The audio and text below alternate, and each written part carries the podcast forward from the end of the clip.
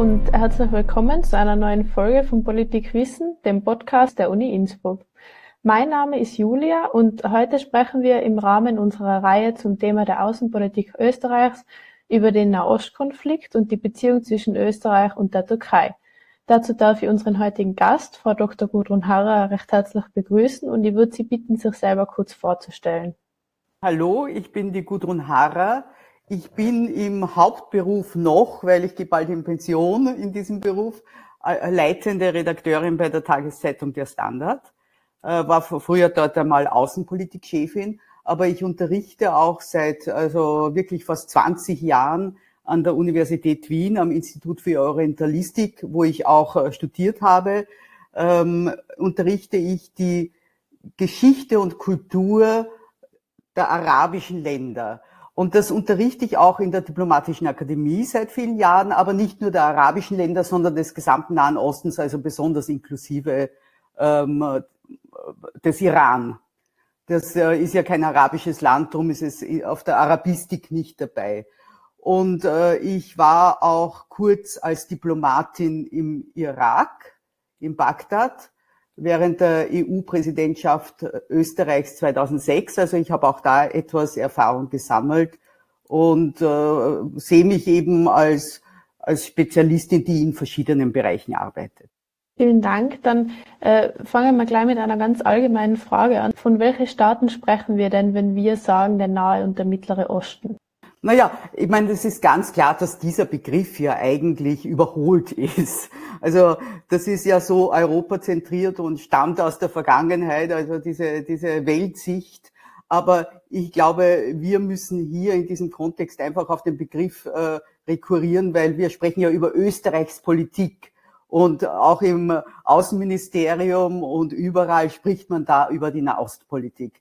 Also viel besser wäre natürlich, wenn man das definiert als äh, Teil Eurasiens. Also es ist einfach ein, ein alter Begriff. Dabei ist es schon insofern ein neuer Begriff, als man früher vom westlichen Teil des Nahen Ostens, also vom vorderen Orient oder auch von der Levante gesprochen hat.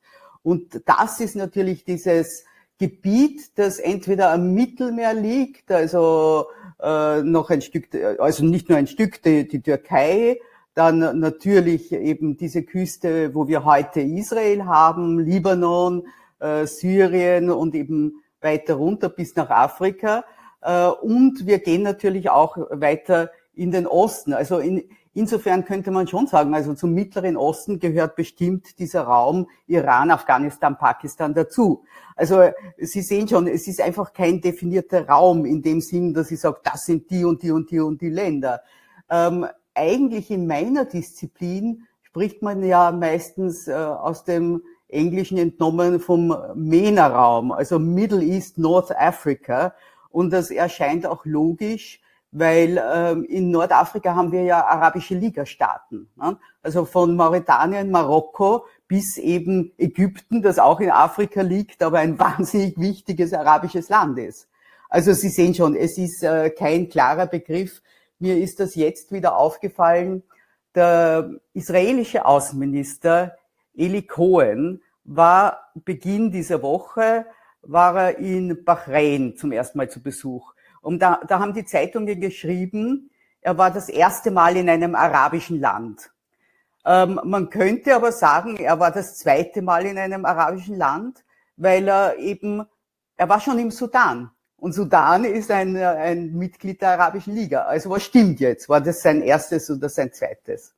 Das heißt, es gibt eigentlich, es gibt nicht so klar abgesteckte Grenzen, wo man so sagt, ist das es. ist jetzt der Bereich, sondern mal ist es so, mal ist es so und es kommt vielleicht auch darauf an, wer drüber spricht und, und über was in dem Zusammenhang gesprochen wird. So ist es und man muss auch wirklich, wir beobachten auch seit 2011, dass der Raum sich irgendwie, also die, die Konfliktlinien, die Räume von innerstaatlichen Konflikten, die betroffen sind, wenn ein Staat mit dem anderen eben Probleme hat, die werden auch immer größer. Also zum Beispiel das Horn von Afrika. Ähm, das denkt man jetzt, natürlich ist das nicht Nahe Osten, aber als politischer Raum ist es sehr stark verbunden mit allem, was zum Beispiel diese Golfnationen wie Vereinigte Arabische Emirate tun. Also eine komplizierte Sache mit einem Wort. Generell der Nahostkonflikt ist eine komplizierte Sache, allein schon, weil man sich nicht wirklich festlegen kann, wer da jetzt dazugehört. Oder was würden denn Sie sagen, wer sind denn jetzt so diese, ja, wenn man es jetzt so ausdrücken will, diese Player, die da dabei sind? Naja, der Nahostkonflikt, was soll das sein? Jahrzehntelang beim Wort Nahostkonflikt ist einem eine Sache eingefallen, nämlich der israelisch-palästinensische Konflikt, beziehungsweise eben der israelisch-arabische Konflikt mit vielen arabischen Staaten, also die ganzen Kriege nach der Staatsgründung Israels. Heute ist dieser Nahostkonflikt noch immer da in einer ganz anderen Form, weil viele arabische Staaten mittlerweile ja mit Israel äh, normale Beziehungen haben oder zumindest etliche.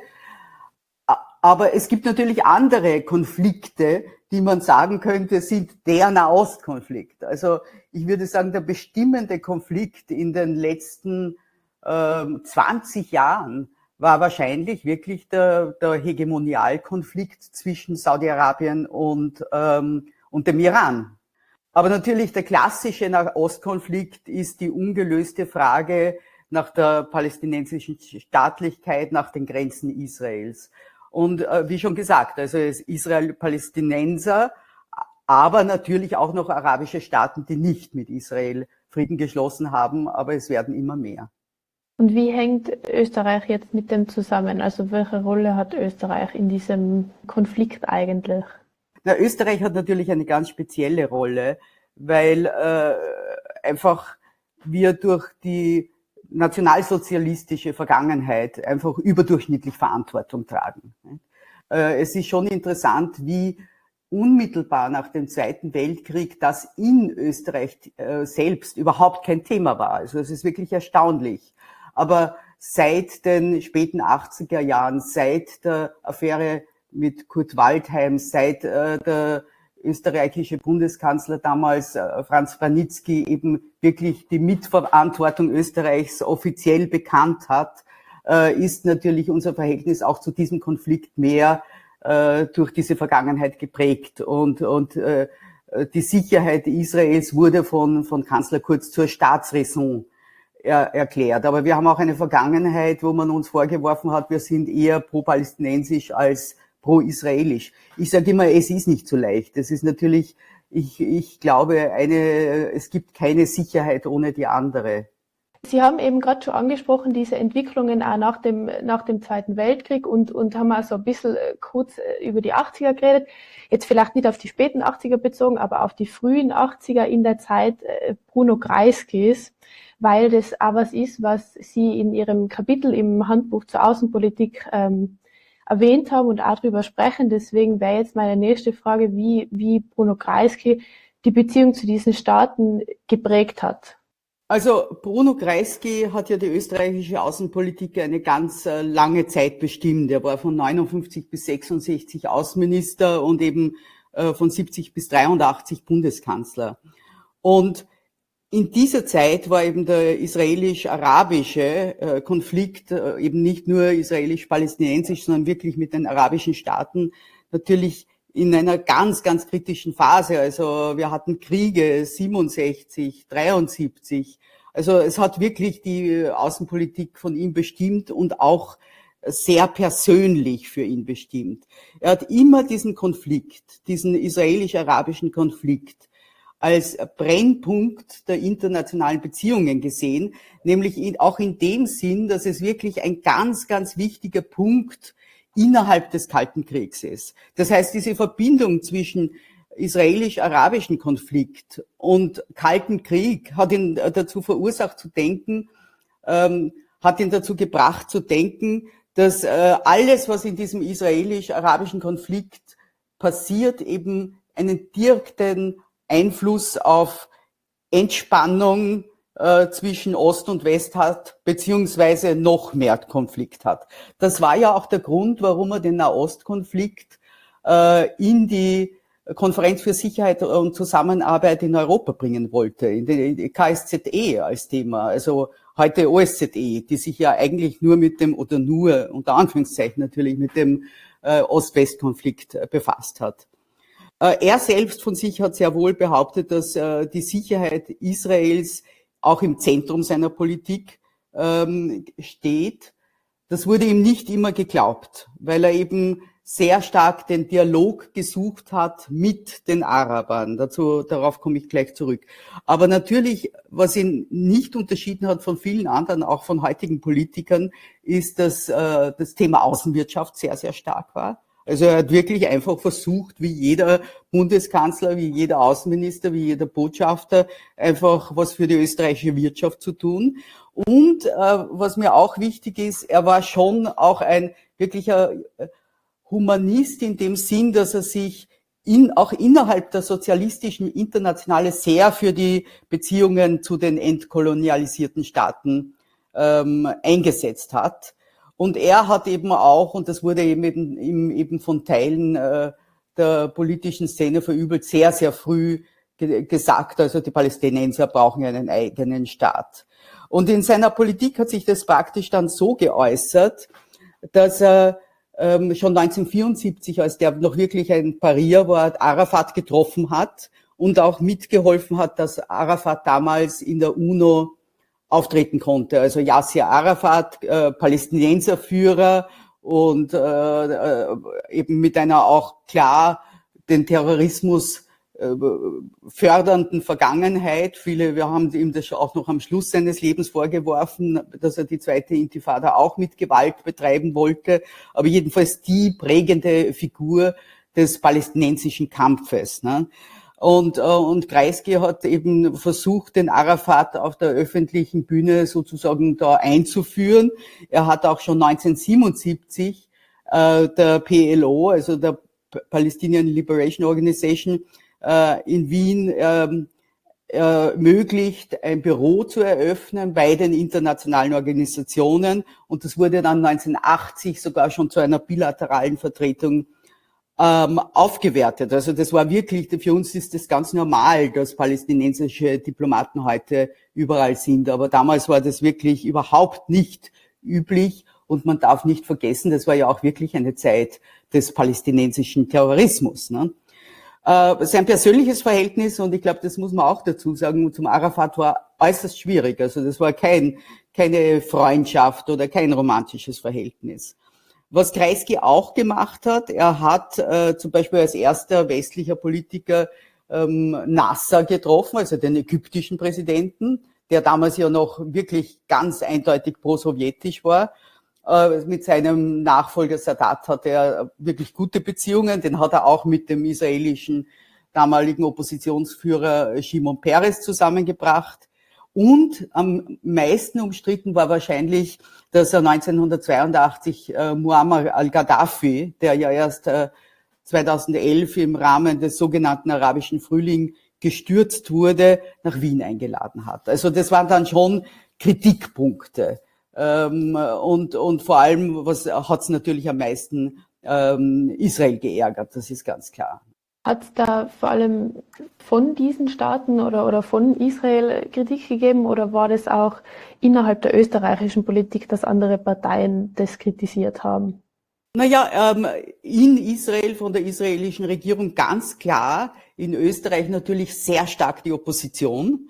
Ja? also äh, die ihm vorgeworfen hat, dass er sozusagen die Anliegen der sozialistischen Internationale mit denen der österreichischen Politik äh, vermischt ähm, und äh, aber sogar in, der, in seiner eigenen Partei, also der damaligen sozialistischen Partei, war, äh, war nicht alles, was er da ge, getan hat, ähm, unumstritten. Lustig finde ich, dass auch äh, ÖVP-Politiker und alle, die halt so mit, mit äh, Sozialisten und Sozialdemokraten überhaupt nichts zu tun haben und haben möchten, sich im Nahen Osten immer wieder auf seinen Ruf berufen haben. Also, also jeder ÖVP-Politiker, wenn er in den Nahen Osten gefahren ist, früher hat gesagt, ja, äh, die Zeit Kreiskis und Kreiskis Nahostpolitik.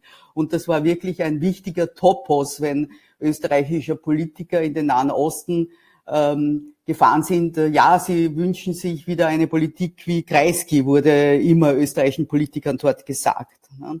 Aber äh, also umstritten, ähm, aber aber irgendwie eben visionär. Er hat schon äh, gewusst, dass man diesen Konflikt lösen muss. Es ist bis heute nicht gelungen. Wie ist es nach der Ära Kreisky weitergegangen? Was haben seine Nachfolger in, in dieser Nahostpolitik überhaupt noch bewirkt?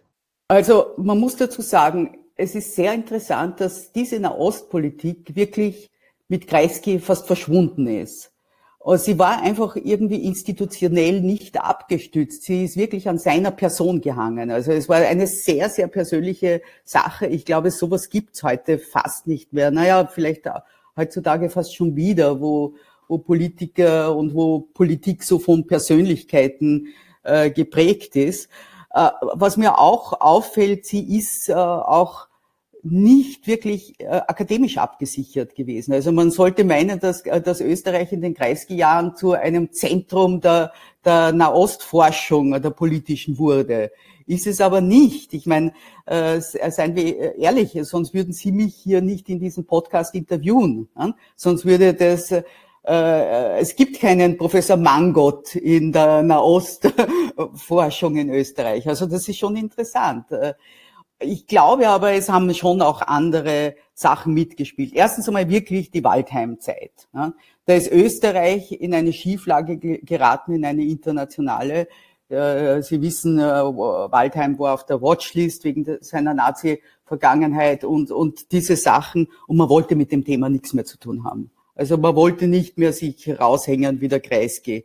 Äh, dazu kamen aber auch noch ganz andere pragmatische Gründe, nämlich Österreich war dann irgendwann sehr, sehr stark beschäftigt mit der Vorbereitung und mit der ganzen Abwicklung seines EU-Beitritts. Also das hat einfach die österreichische Politik für Jahre auf Jahre bestimmt. Und dann natürlich direkt vor unserer Schwelle die Kriege äh, zur, zum, äh, des Zerfalls in Ex-Jugoslawien. Das war direkt äh, bei uns und das hat uns äh, eben eine Zeit lang viel, viel mehr betroffen, als was da in, im Nahen Osten abgelaufen ist. Und in diesen Jahren darauf ähm, hat sich Österreich also sehr auf eine Position zurückgezogen, also sehr, sehr immer diese Äquidistanz betont. Also wir stehen zu Israel. Ich habe schon Franz Branitzky erwähnt, der 1991 eben vor dem Nationalrat die österreichische Mitverantwortung betont, das nachher auch in Israel tut. 1997 ähm, war der erste israelische Premier in Wien. Das war schon damals äh, Benjamin Netanyahu, der ja auch heute noch Premier ist. Und äh, gleichzeitig haben die Österreicher aber immer gesagt, ja, wir sind für eine gerechte Lösung, wir sind für eine, wie es dann äh, später geheißen hat, nach dem israelisch-palästinensischen äh, Friedensprozess in den 90er Jahren, wir sind für einen Palästinenserstaat. Das ist auch ähm, das ist auch noch heute unsere Politik, aber äh, die Politik hat sich geändert. Das, was ich jetzt gesagt habe, diese Äquidistanz, ähm, die hat sich eben immer bisschen auch im österreichischen Abstimmungsverhalten ähm, in internationalen Organisationen gezeigt, wo wir aber schon ganz klar ähm, den Weg Palästinas zur Staatlichkeit unterstützt haben. Also zum Beispiel 2011 hat Österreich in der UNO-Generalversammlung für den Beitritt äh, Palästinas, also immer Anführungszeichen, weil es ist ja kein, äh, kein äh, vollwertiger anerkannter Staat, in die UNESCO unterstützt. Es wurde dann äh, das PLO-Büro in Wien, der äh, äh, palästinischen Befreiungsorganisation, das ich schon erwähnt habe, wurde auch in die Vertretung Palästinas umgewandelt und der Vertreter durfte sich Botschafter nennen. Und ähm, wahrscheinlich am wichtigsten, 2012 hat Österreich in der UNO-Generalversammlung mit Ja gestimmt für die, den Status Palästinas als Beobachterstaat, also den Beobachterstatus der Staat Palästina, der praktisch äh, vergleichbar dem Vatikanstaat ist. Ne?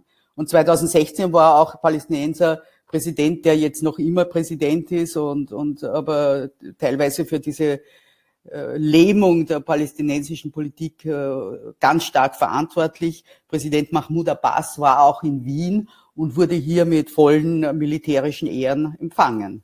Was würden Sie sagen, wie hat sich das vielleicht so ab ja, nach 2016 oder ab 2017 auch unter Kanzler Kurz verändert?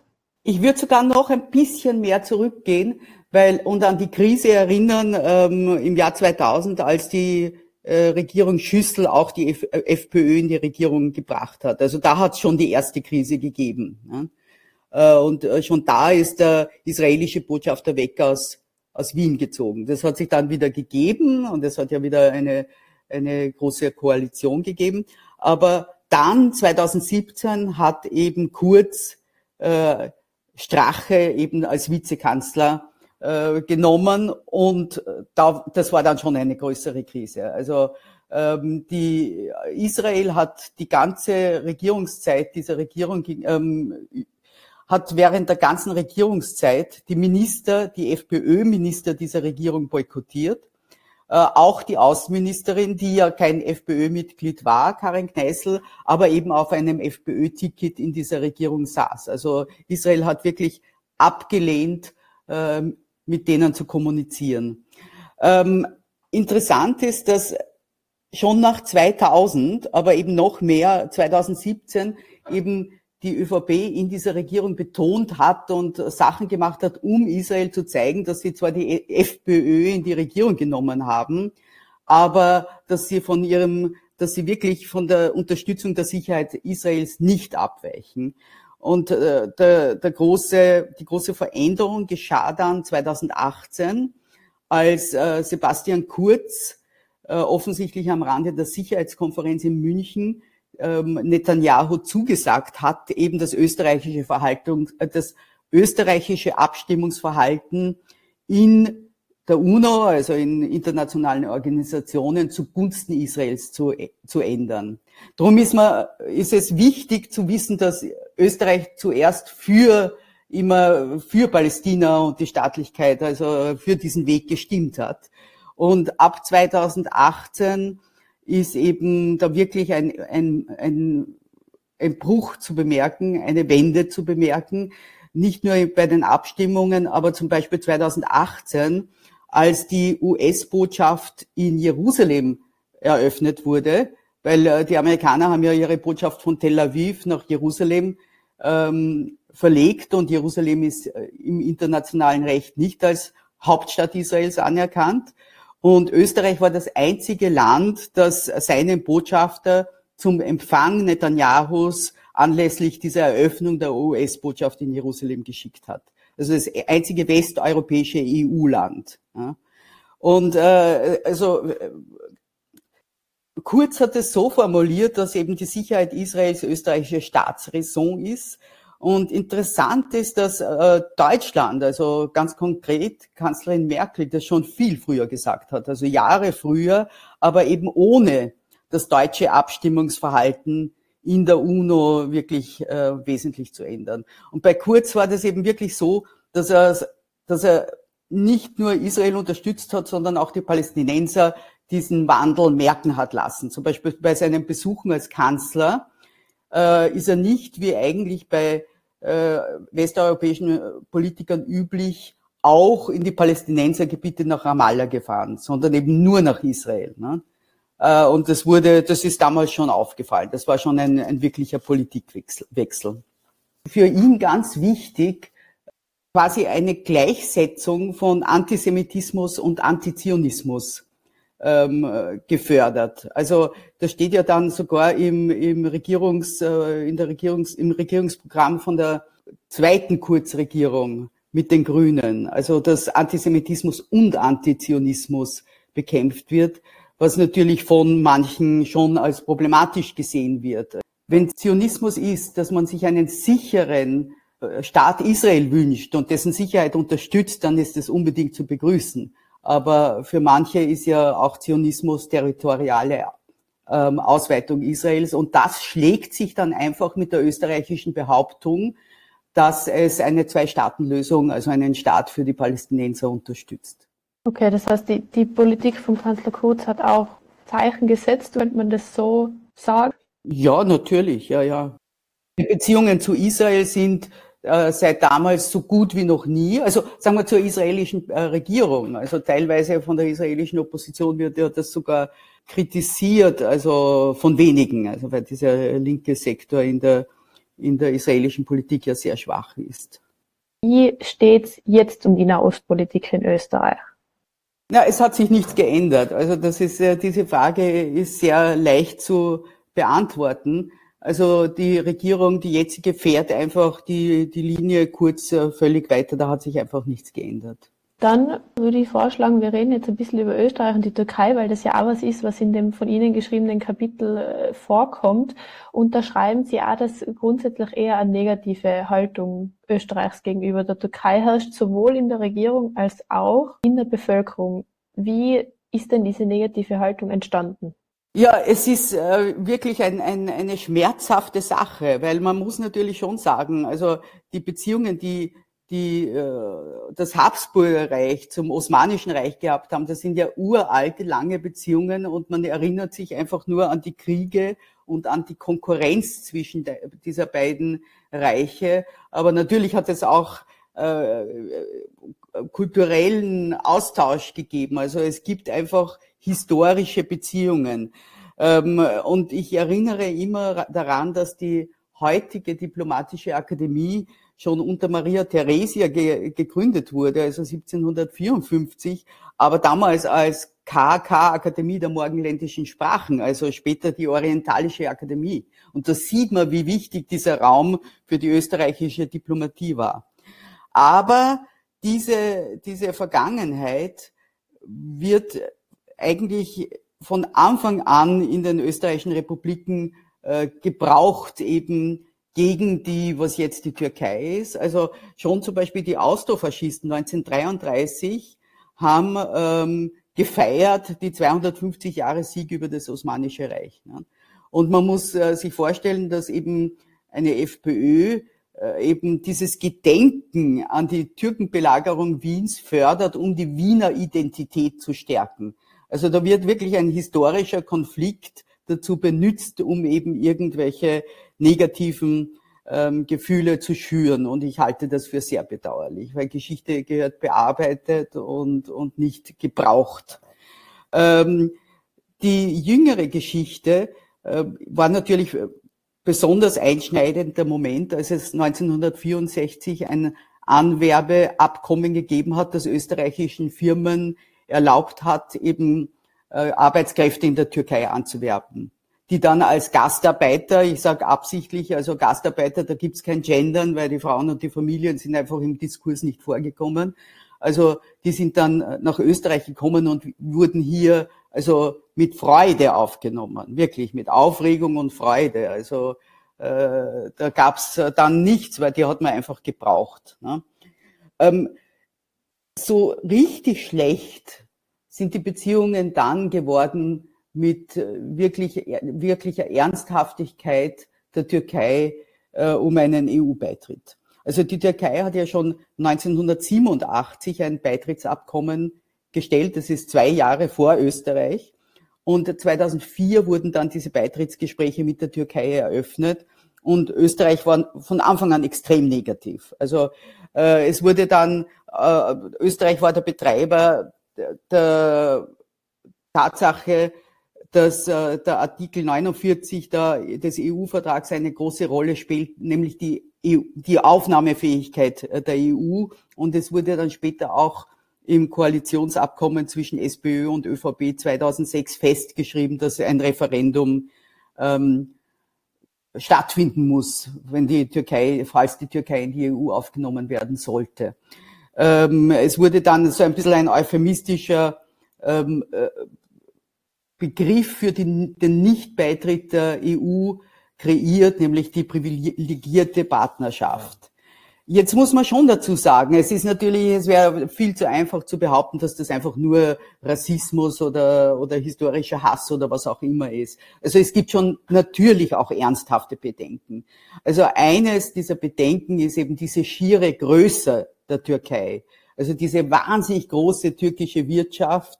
Ähm, man muss, und wirklich, man muss sich auch vorstellen, die, die Gro Größe die, allein die Abgeordnetenzahl der Türkei, die die im EU-Parlament hätten oder in, äh, ihre Vertretung in, in den Institutionen. Also das ist ein Problem.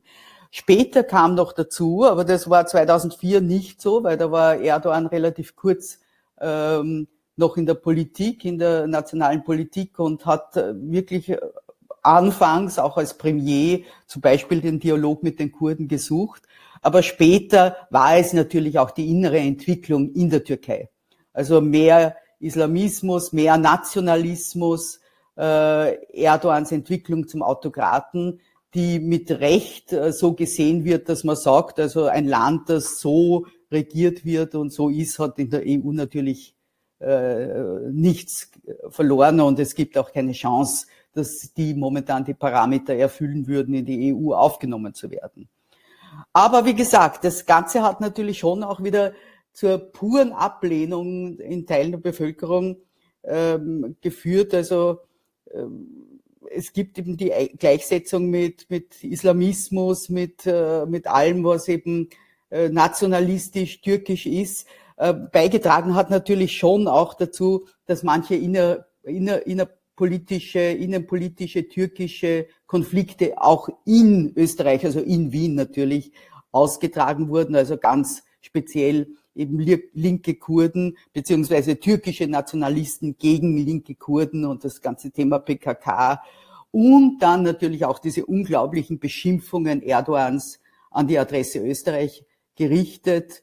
Also ich erinnere daran, als es äh, auch 2000 21 bei der Gaza-Krise die durchaus diskutable Aktion das, äh, gegeben hat, dass das österreichische Bundeskanzleramt und das österreichische Außenministerium mit der israelischen Fahne beflaggt wurden, hat dann Erdogan reagiert und gesagt, er verflucht Österreich. Ich meine, das sind einfach äh, Verhaltensweisen, die, die natürlich auf, auf äh, sehr viel Ablehnung stoßen.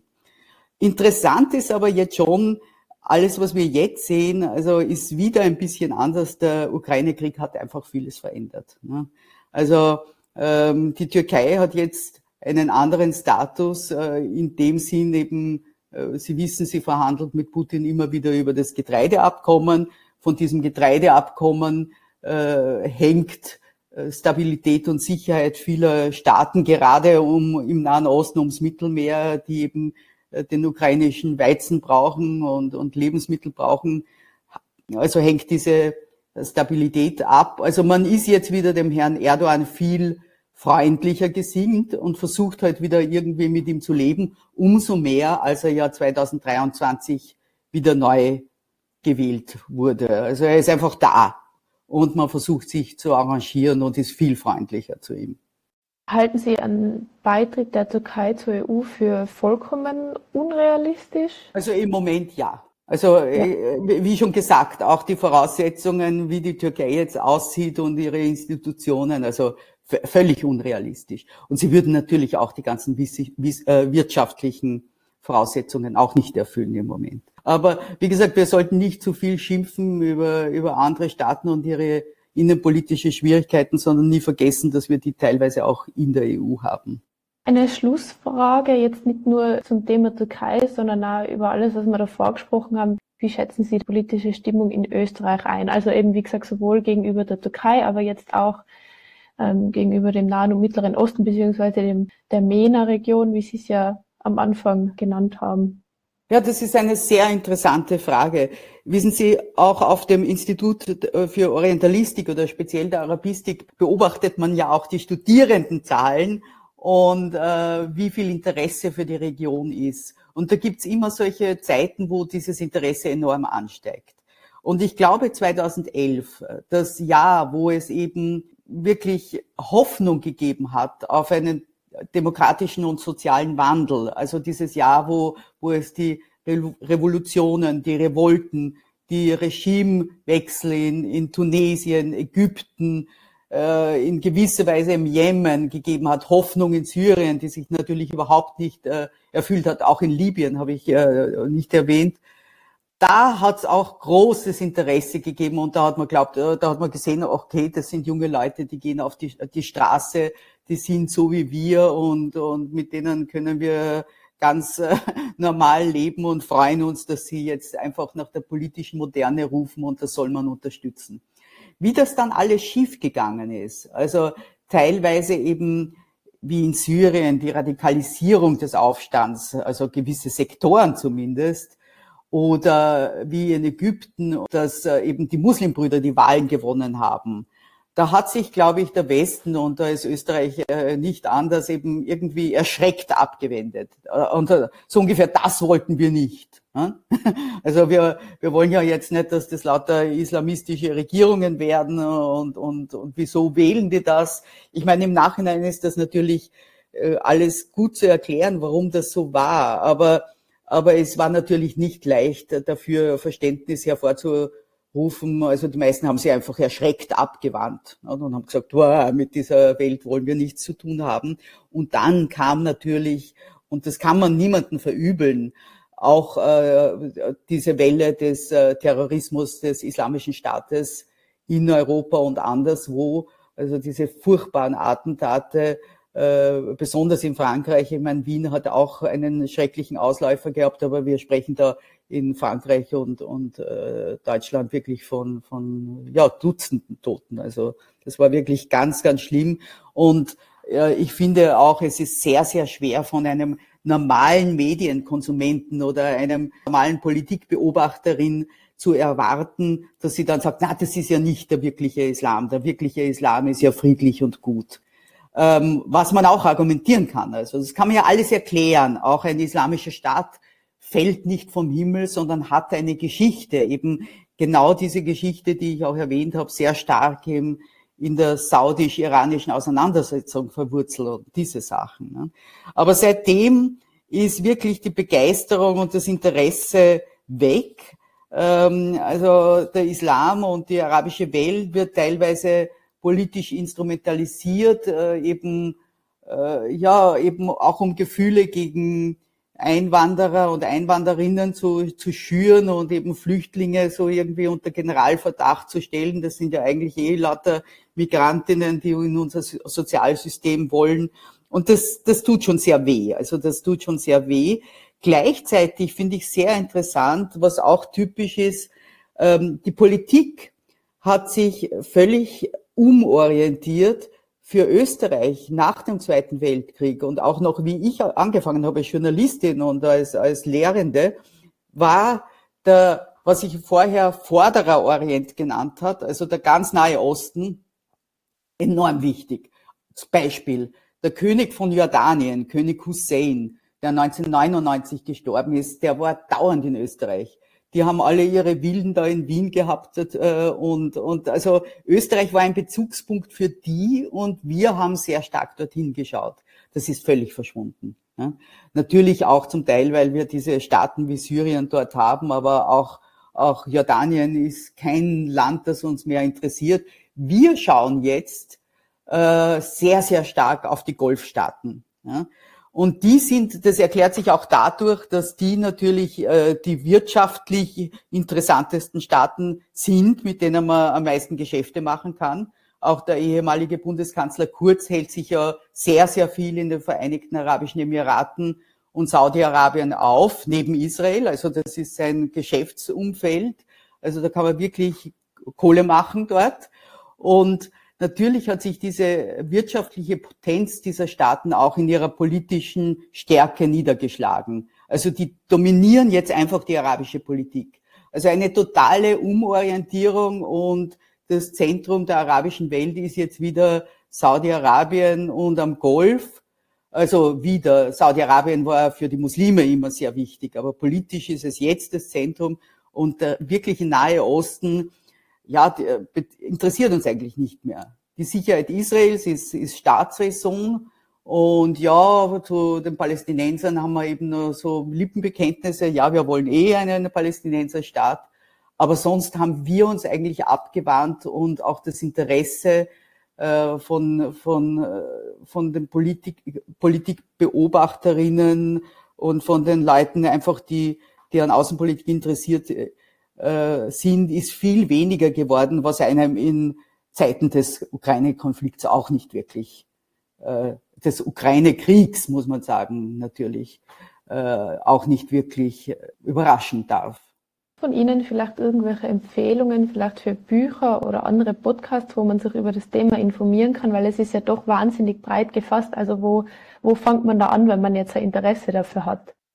Das ist wirklich in der Tat schwierig. Das ist sehr, sehr schwierig, weil Sie, Sie sagen es wirklich. Also es gibt natürlich ähm, besonders im, im englischsprachigen Raum Sammelbände.